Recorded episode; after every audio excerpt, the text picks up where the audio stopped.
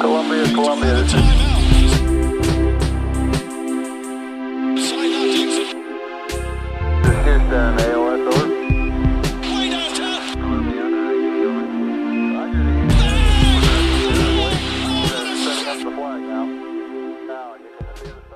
We're back. This is the Knicks Wall Podcast, presented by Whistle Sports. I'm your host, Mike Cortez. Joining me as always, Whistle Sports Podfather, TKWOG, Mags Van Vliet, Kyle Maggio. What is up?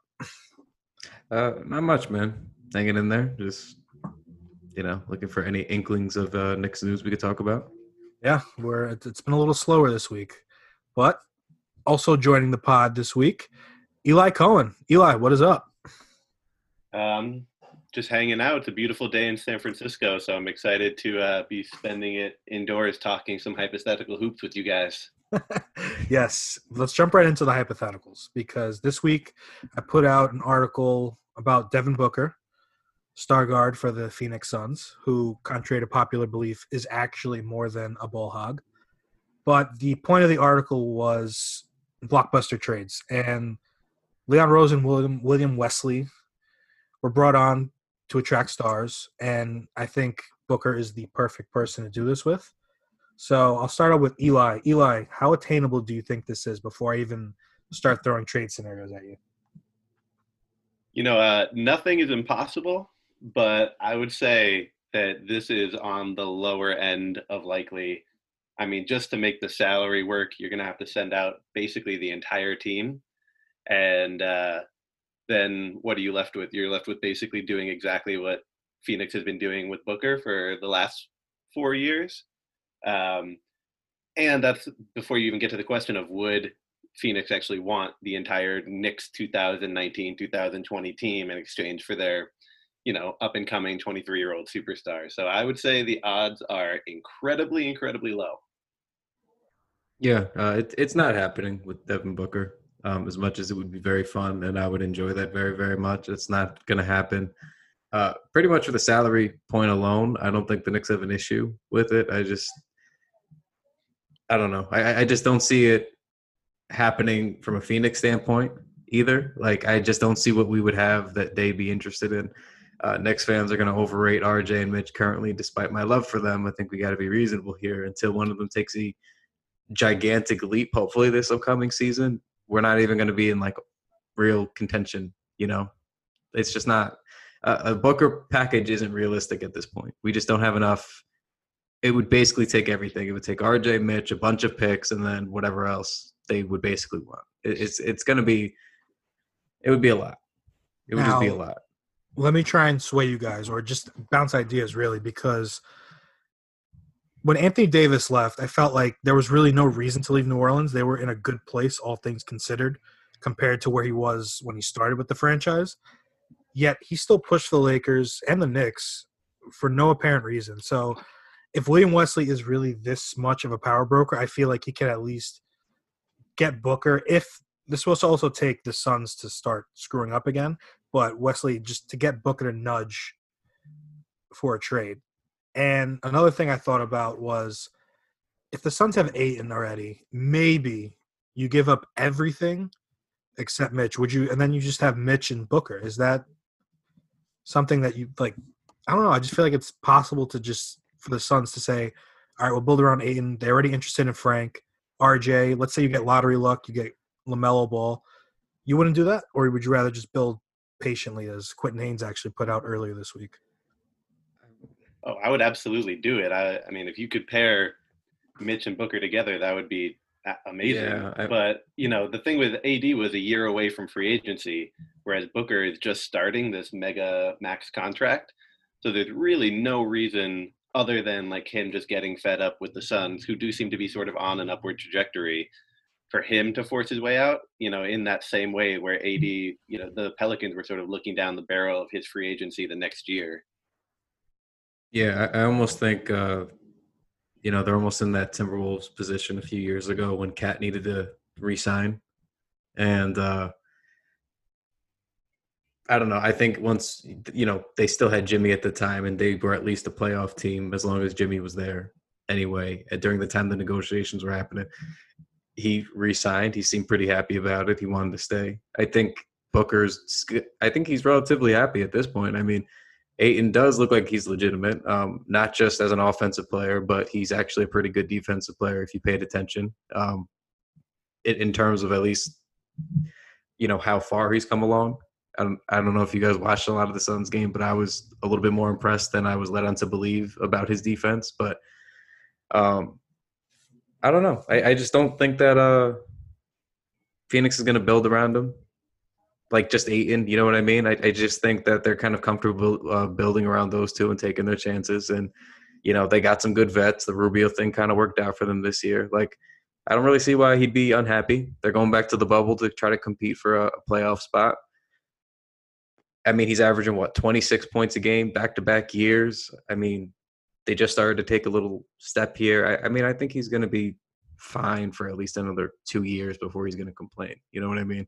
These things usually take a long time to like really brew. So we'll see. But I, I think he's kind of probably content there. That's my guess anyway. He obviously has not told me this information, but that's my like read on the situation. Yeah, I'm with you. And I also I thought Ayton was way better than I expected him to be this year, especially like you said, Kyle, on defense. Um, I think he's a really good building block to have with Booker. And I mean, it really comes down to I just can't see the Suns front office looking at this year's team and being like, yeah, let's put Julius Randle and RJ Barrett with DeAndre Ayton. That's what we want to do moving forward. Like, let's get rid of our star shot creator and go with what they were doing this year. Yeah. I mean, I mean, they figured out the complementary pieces between those two a little bit, or at least a step in the right direction for what those guys need. So, I think they're starting to see the blueprint anyway, and kind of the way out of the woods, and at least towards a, uh, some kind of low playoff seed contention annually. You know, that appears to be their trajectory at the moment. So, we'll see. But you know, I I do think somebody that's more attainable is uh, Donovan Mitchell. I think if like th- if we had to take a big swing on somebody, given the context of our assets and somebody who's potentially unhappy in his current situation for multiple reasons, I feel like that's the way to go. I feel like that's a guy who hasn't signed his monster deal yet. Like that's where you kind of take your chance on throwing Utah, you know, a bone and, and seeing what they might want from everything you have to offer and seeing if you can kind of buy low potentially. It's still going to take a lot. Not saying buy like buy low, they're actually going to sell low on them, but you know, this is this is when you would want to try to snatch a star. You know what I mean? So I I would give Utah a call. Yeah, that's when I remember I thought of Mitchell early on when the coronavirus first broke because he seemed pretty pissed off about Rudy Gobert. Yeah. Acting stupid when he touched all those mics.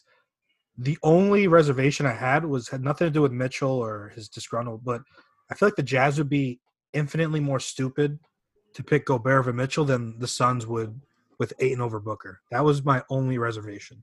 In addition to the club control, because it depends if you know if, what choices they have too. Like you, you don't know, and I don't know even, so it doesn't mean that I'm right. I'm just speculating here, but we we don't know like, you know how things went personnel wise as the news broke, or you know if there's any issues with Utah in the front office or anything in general. Because whenever they talk about like the uh, Rudy Mitchell situation, it's like they're both like, "Oh yeah, those two. I mean, it is what it is. They'll you know they'll figure it out." Like that's kind of like the vibe it is. So it's just like I wonder if there's more there, you know, and I just wonder how potentially deep it runs. But again, that's me trying to be hopeful too, because I would like to believe a star is available to some degree or potentially available.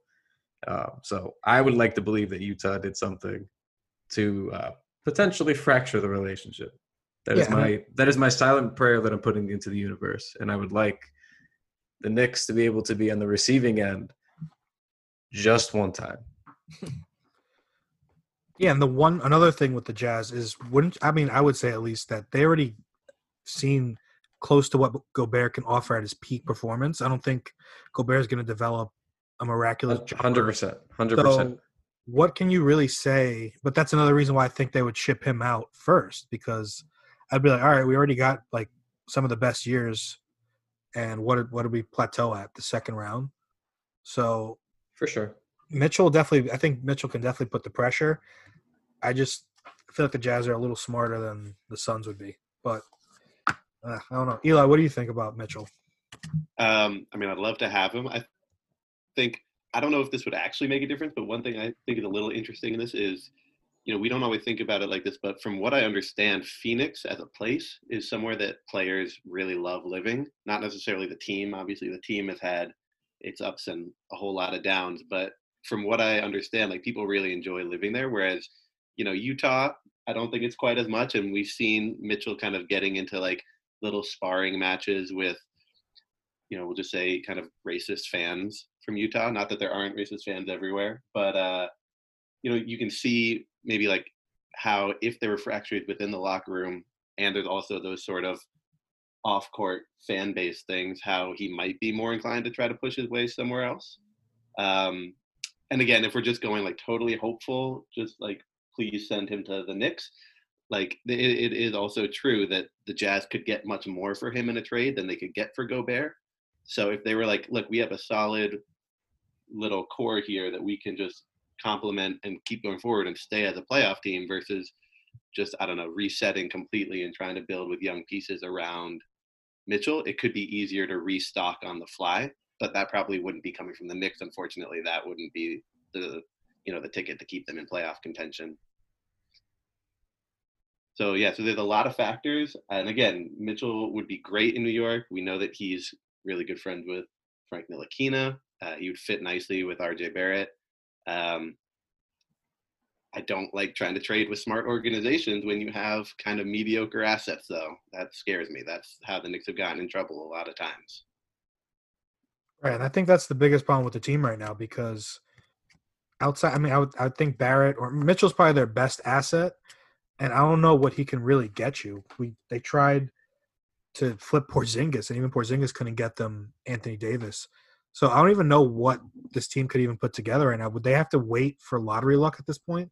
Because I feel like only a Lamelo or just the number one pick overall, period, would immediately become their only asset.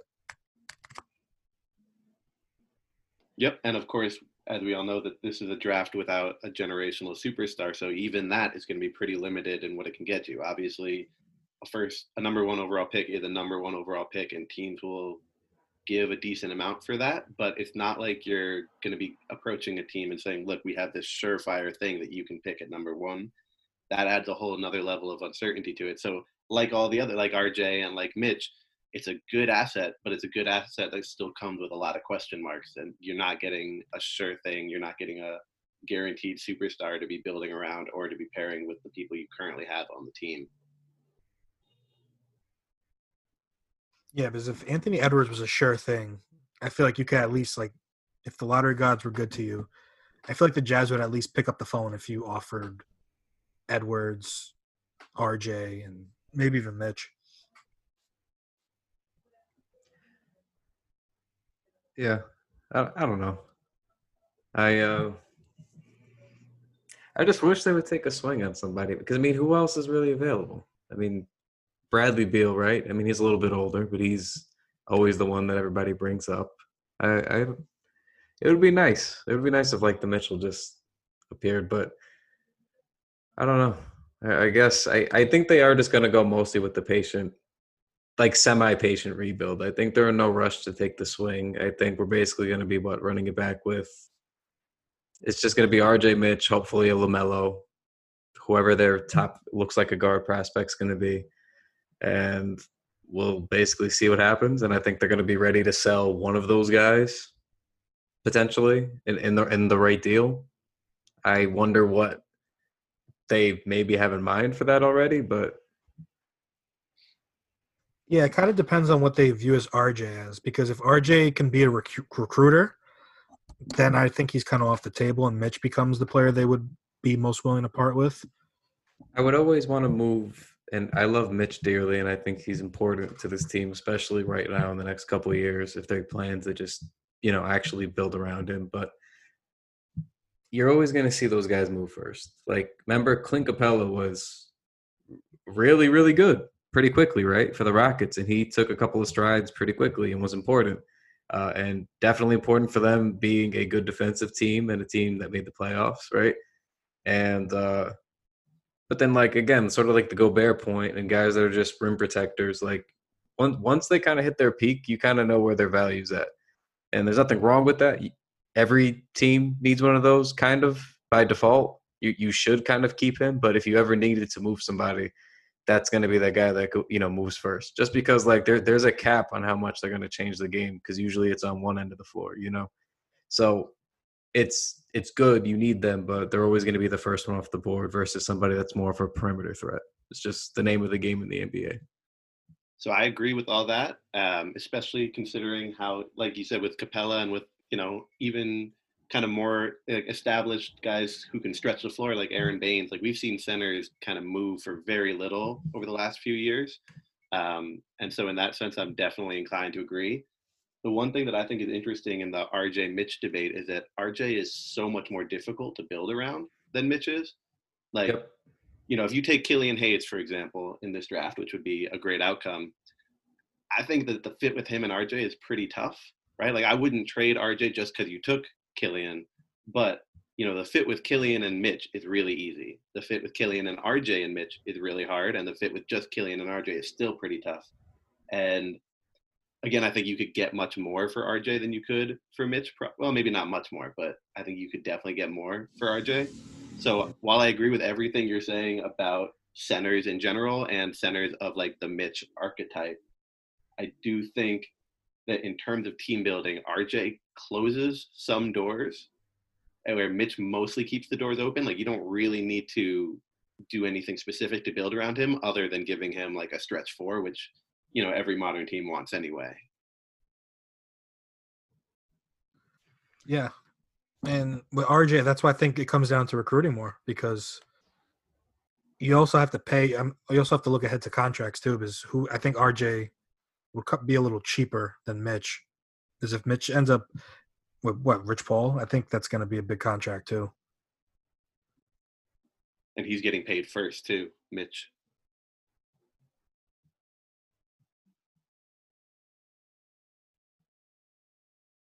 Wait, who's in line first? I think Mitch is getting paid first, right? Because he had the second round pick contract. So I think he's coming up. I believe um, so because he kind of got screwed in his deal, right? And he had like yeah. a little like three year deal that was like minuscule. Mm-hmm. Similar to the Allonzo Trier thing, why he's going to be a free agent this year. Right, right, yeah. So Mitch is going to be due first, then I guess. But which is I mean, going to be a really interesting decision for them, and sort of like what we're talking about. You know, we're talking about the team kind of taking the patient approach. And it's interesting because we have this new front office, and I think everyone is sort of hoping that it's not just going to be business as usual for the Knicks, which is set a plan, immediate, immediately pivot, and then kind of straddle both lines and never actually go in either direction. I think everyone's sort of hoping that we can avoid that. But at the same time, like you don't get Worldwide Wes and Leon Rose because you want to sit on your hands and be patient, right? Those guys are guys who are known for going out and getting people. So I, I, it's going to be really interesting to see, you know, where they where they land between being patient and being aggressive. I would imagine they're on the more aggressive end. Yeah, they have to be because uh, we talked about it last episode too, where you don't bring a guy in like Wes who's so connected that it's going to be impossible for him to not be considered tampering under league rules. I, I really think it's similar to Magic Johnson's situation in LA, where they're just have him there to bring a star in and then he's going to leave. But looking at the possible free agents, there's really not anything until 2022, 2024. Because Giannis is probably the first one up, and I don't even think that's even remotely happening. I don't think the Knicks even get a meeting. So it's at least a four year wait. So I don't know what the exact plan. That's why I think outside of the box like Booker, Mitchell is possible. Yeah, what it really comes down to is you just you got to hit on one of these picks. Like we have all these picks. We've got the ones that we've taken over the last three years. We've got what four picks in the next two years, a bunch of second rounders. You got to hit on at least one of those, and that changes the trajectory, right? If you don't hit on, if they're all kind of middling prospects, like it seems like we have now, where like RJ and Mitch are both the highest end prospects, and you know the jury's still very much out on how productive they can be as NBA players in terms, especially like if you're looking for a star. That that's what's going to do it. You really you got to nail those draft picks, and you have to nail the around the margin signings the way that like a team like Toronto does, where they hit every single you know undrafted free agent scrap heap signing. They seem to hit over and over again, and then they develop them, and that's really going to be the only way. I don't think these trades are just going to fall in their lap. I think they're going to need to really, you know, kind of change their whole development strategy and that could lead possibly to these avenues but if they don't do that then you know it's going to be more of the same treading water Well, in that spirit, wouldn't you then push for a Lamelo trade? Because I mean, just the video, what was it, two days ago, where he throws the self alley, that already got like Twitter buzzing and IG. So maybe just bringing somebody that exciting, maybe you package a couple of those Mavs picks to move up, depending on what happens in the lottery. Maybe that's not as nearsighted as it appears, because I think to suck for Cade, you're going to have to get number one overall pick, and that's you can't even plan for that anymore. So maybe just worrying about now and just being exciting for next season might be the play. yeah i think lamelo is definitely the guy to bring that buzz back to the garden um, even I, I would still be kind of wary i would definitely trade up for Melo if you know we were a couple spots away if you can i don't know throw in Knox, maybe a future pick, maybe just we have a, a bunch of second round picks coming up. Like see what you can do. Maybe the LA pick. I'm still hesitant to be throwing away next year's picks. Not throwing away, but including them in this, just because even if you don't get Cade, there are so many guys in that draft who are so interesting. But at the same time, you know, we are always kind of looking to the future for the savior, and sometimes you just got to make the move now and you know hope that that works out enough. You know, the best laid plans in the future don't mean anything compared to what's happening right now. Yeah, I always think you got to go get your guy. If if you like somebody, regardless of how the draft is being pegged or what is being said about it being strong or weak or whatever, if you truly believe that there's a guy you need in that draft and you have, you know, ample assets, especially if you're in the green like the Knicks are and the way that they are, um, I oh, I'm always a big proponent. Go get your guy then. Like just sometimes that's absolutely worth it. And you give up a couple extra picks or whatever it is, or a future pick, or you know, however that deal gets worked out. But I just think at some point, like, yeah, like you can't. It's great to have a, a pick in next year's draft that supposedly that draft is supposed to be loaded, right? But again, in theory, it's it's tough because you can't predict that anymore. You know, a 14% chance we've seen really isn't much. So you know, if you think you're close right now with a couple of the pieces you have, and you think you know somebody in this draft can be a game changer for you, if you think that's Lamelo, yeah, I think go for it. Uh, you know, we've seen them kind of be very conservative the last few years, kind of aimlessly. You know what I mean? And uh, just kind of hoping one of their picks pans out. And it's been very, you know, very lazy, very, you know, there's it's very lifeless. You know, like if you think somebody's electric and is going to help you out today with a couple of those pieces you've obtained the last couple of years, go get him now. Yeah, I I feel the same way. I mean, I love I had Killian as my number one, but I feel like trading for Lamelo is on par with trading for not a star player per se, but you know somebody that makes you excited to go to the Garden. You have you have which has been the expectations for. You have expectations exactly. for. exactly. Right for right or wrong, that that's how this works. It, it runs on expectations. You trade for a star because you expect productivity or, or good performance. You trade for Lamelo because you saw him play in Australia. You saw him play as he was coming up. In you know, in this instance, you believe in him in his jump shot and, and everything coming along quite easily. So that's why you would make the trade. You know, you, you'd have your expectations set on a player like that. Yeah, I think that's I think that's quickly becoming the move is now that I've talked through the Booker possibility, which seems less and less likely, as well as Mitchell, just because of club control. So maybe this is the move for now, and then see what happens when it happens. Because clearly, just tanking, tanking's kind of just been removed from the picture. But uh, You can't miss this Here's a many question times. for you guys, though. Would, would you do? Would the calculus be the same for Anthony Edwards, who I would say might even have Hmm. a higher star upside, but you've got all the decision making, shot selection questions. Do you do you have the same kind of idea about trading up for them or for him? Hmm. I feel like he's more likely to just check out in the middle of the game than Lamelo is, hmm and Lamelo's exciting without having to score. I feel like Edwards most of the time is exciting when he's scoring, so it's like he's kind of self-reliant on how hot he is on a given night. Where Lamelo could have a triple double, he could have twenty assists, or he could just have he could be terrible and then just throw a full court lob to Mitch, and suddenly he's had the highlight of the night type of thing, you know, where So- Edwards is. I, I don't I don't disagree about the upside of Edwards at all. I think that's a very valid point. And if the Knicks feel that he's the guy, then again, I think just go get your guy and figure out the rest later. I'm, I'm a big proponent of that. And in any front office, like whoever it is, like you're only really running on your instincts anyway about what you know about basketball. Like that's already going to be your job. So if I feel strongly that if you like somebody that much or you believe in somebody that strongly, I don't, I don't like the whole, oh, okay, we can sit back two or three spots and hopefully he falls to us. Just straight up. Just straight up. Always. But um I don't know. I like LaMelo. The thing for me is like I like LaMelo's shot creation. Like that that's what does it for me. Like the potential upside of being a six seven point guard who you can't teach height. And if the jump shot really is there or is going to be there, I think that's like what separates it. That's a real big guard who can create his own shot you know, RJ still struggles with that to some degree right now. You know, it's like we we mm-hmm. need like a bona fide shot creator, and to me, you can't really have enough of those guys in 2020. So, I, I would be hopeful on a big guard who can do a, a bunch of things like that, and I would take I'd be fine losing on that. You know what I mean? I, I'm perfectly fine sinking a couple extra assets and losing on a Lamelo ball. Just that's my own personal belief. So I totally agree, and I, you know, Ant is not my guy at all. Um, but I do think it's like worth talking about because his problems seem to be more, you know, like like Mike said, floating a little bit or just you know getting too shot happy.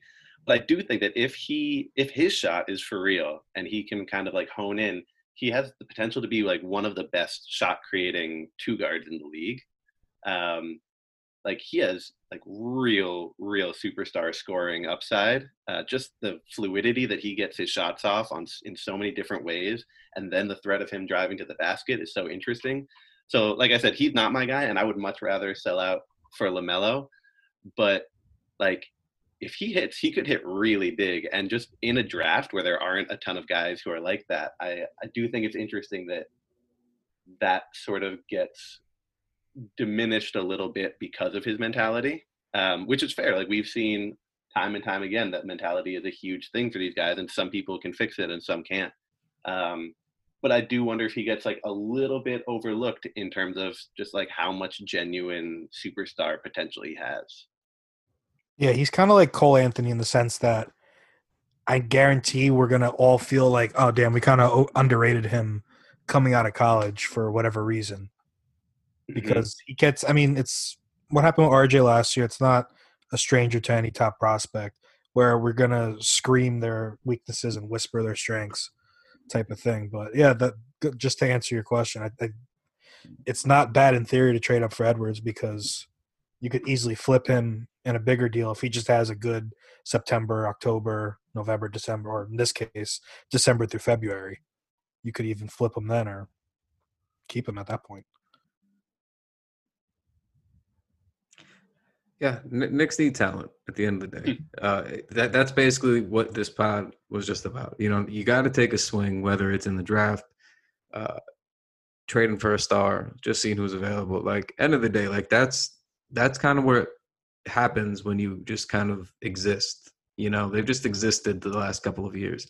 They've been saying they've been rebuilding, but it's been a really half-ass rebuild. You know what I mean? Like they just kind of floated along, and at some point, it's time to put up or shut up. And you know we want results you can't just exist and get worse every year so we want to see a swing taken we don't know what kind i think fans are going to be very receptive of it no matter what way it comes whether it's uh, an aggressive move up to get a lamelo ball and the caa you know bbb coalition joins you know forces in the garden, who knows? If it means that they're going to take a couple of swings at a Booker or a Mitchell, you know, who knows? But they, they got to do something. You know, if you really think RJ and, and Mitchell Robinson are worth building around, and you know, you, you got to get them some help some way, or then they got to be used to be part of whoever is going to be that person you believe in. And it seems like they're not really big on this whole rebuild thing from what, you know, all their actions have told us so far. So I'm interested to see what happens. Uh, I definitely, you know, I feel like you guys feel the same, but my general hunch is like they're going to take a swing at some point. Like once the season like resumes and they know where they're going to pick, like I, I really do think you're going to hear about whatever it is that they're going to be swinging for. But I think like something's brewing. I just don't know how like Nixie it's going to be or how potentially good it's going to be. It's going to be Chris Paul. We can just we can just say it now. I wouldn't even mind the Chris Paul thing. No, I it wouldn't, even, be that bad. I would, at this point, in the context of where they're at and, and what they can afford to pay and, and the roster and the fit for our like, it checks a lot of boxes, man. You, you just got to hope he stays like moderately healthy. That's all that I would ask in, in this given uh, hypothetical yeah, I mean, Chris Paul would be a godsend to this Knicks team. Let's just be honest. Yeah, he immediately becomes what the third or fourth best point guard in to ever play for the Knicks. Before he even puts the jersey on. Not yeah. even in his prime, but at this age. Yeah. Before he even puts the jersey on, before he even goes to the press conference. it's so embarrassing. But um oh good. Yeah, no. Um Eli, you got anything to plug before we get out of here? Uh, I've got a Patrick Williams scouting report that should be dropping early next week, so keep your eye out for that. Sweet, sweet. Kyle, uh, any new guests coming up for Three to the Dome? Uh, we'll see. I'm trying to cook some stuff up with the bubble coming back, and uh, sorry, there was a motorcycle passing right as I was talking, but uh, I'm trying to cook something up as the the bubble's about to return in the NBA. So, trying to see what I can get you guys for a little uh team by team type preview thing, a little quick hitter episode type deal. But we'll see. Stay tuned for that. Go subscribe to the pod, and uh, let's hope the NBA stays on track.